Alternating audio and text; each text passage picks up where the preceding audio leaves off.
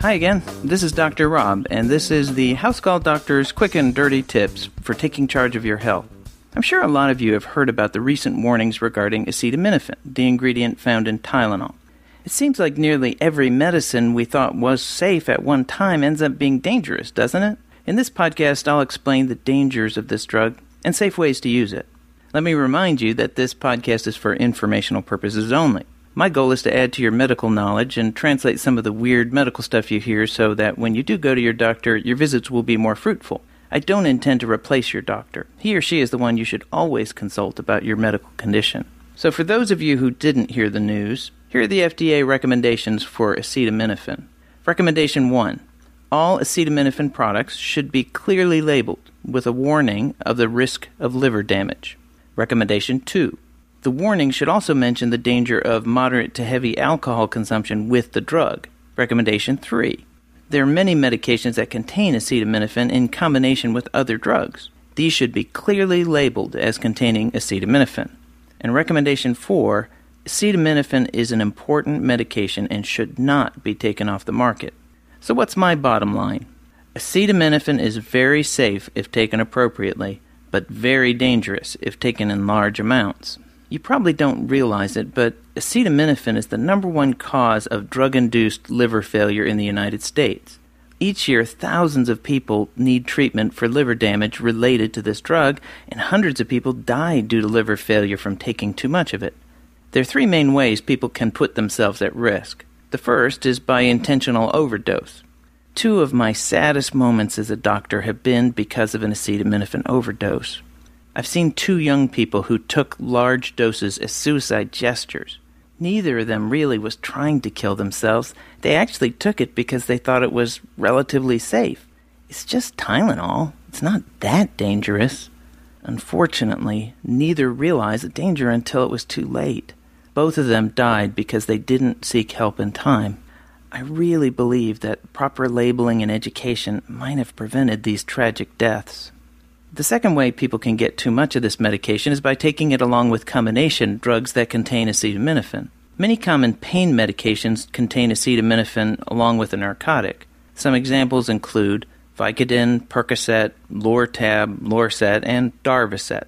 There are also common non-prescription drugs containing acetaminophen. These include Nyquil, Theraflu, Excedrin, and Contac.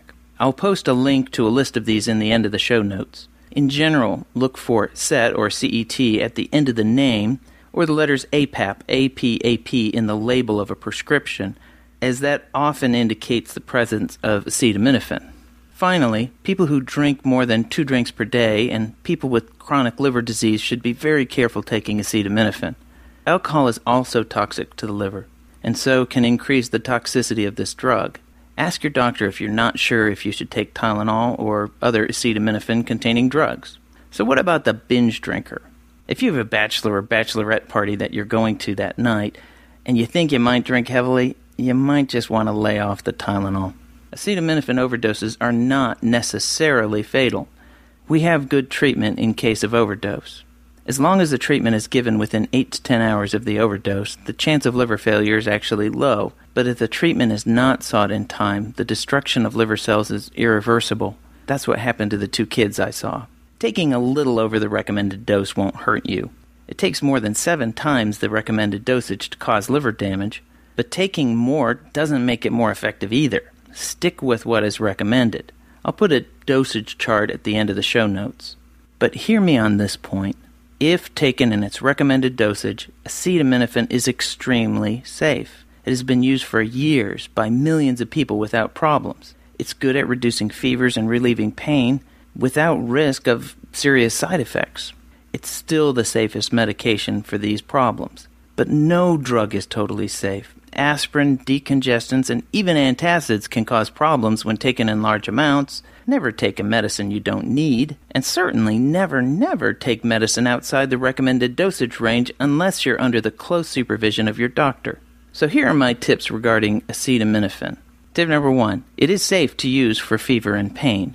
Make sure you read the dosage guidelines carefully and consult your doctor if you're unsure. Tip number 2, using a dose higher than the recommended dose doesn't make it work better and can cause serious harm. Tip number 3, check the labels of any other prescription or over-the-counter medications you are taking. Not doing this could make you accidentally take too much acetaminophen. Always read labels. Tip number 4, don't take acetaminophen if you have liver disease or regularly drink more than 2 drinks per day without first consulting your doctor. And tip number 5, if you or a loved one has possibly taken too much, seek immediate attention.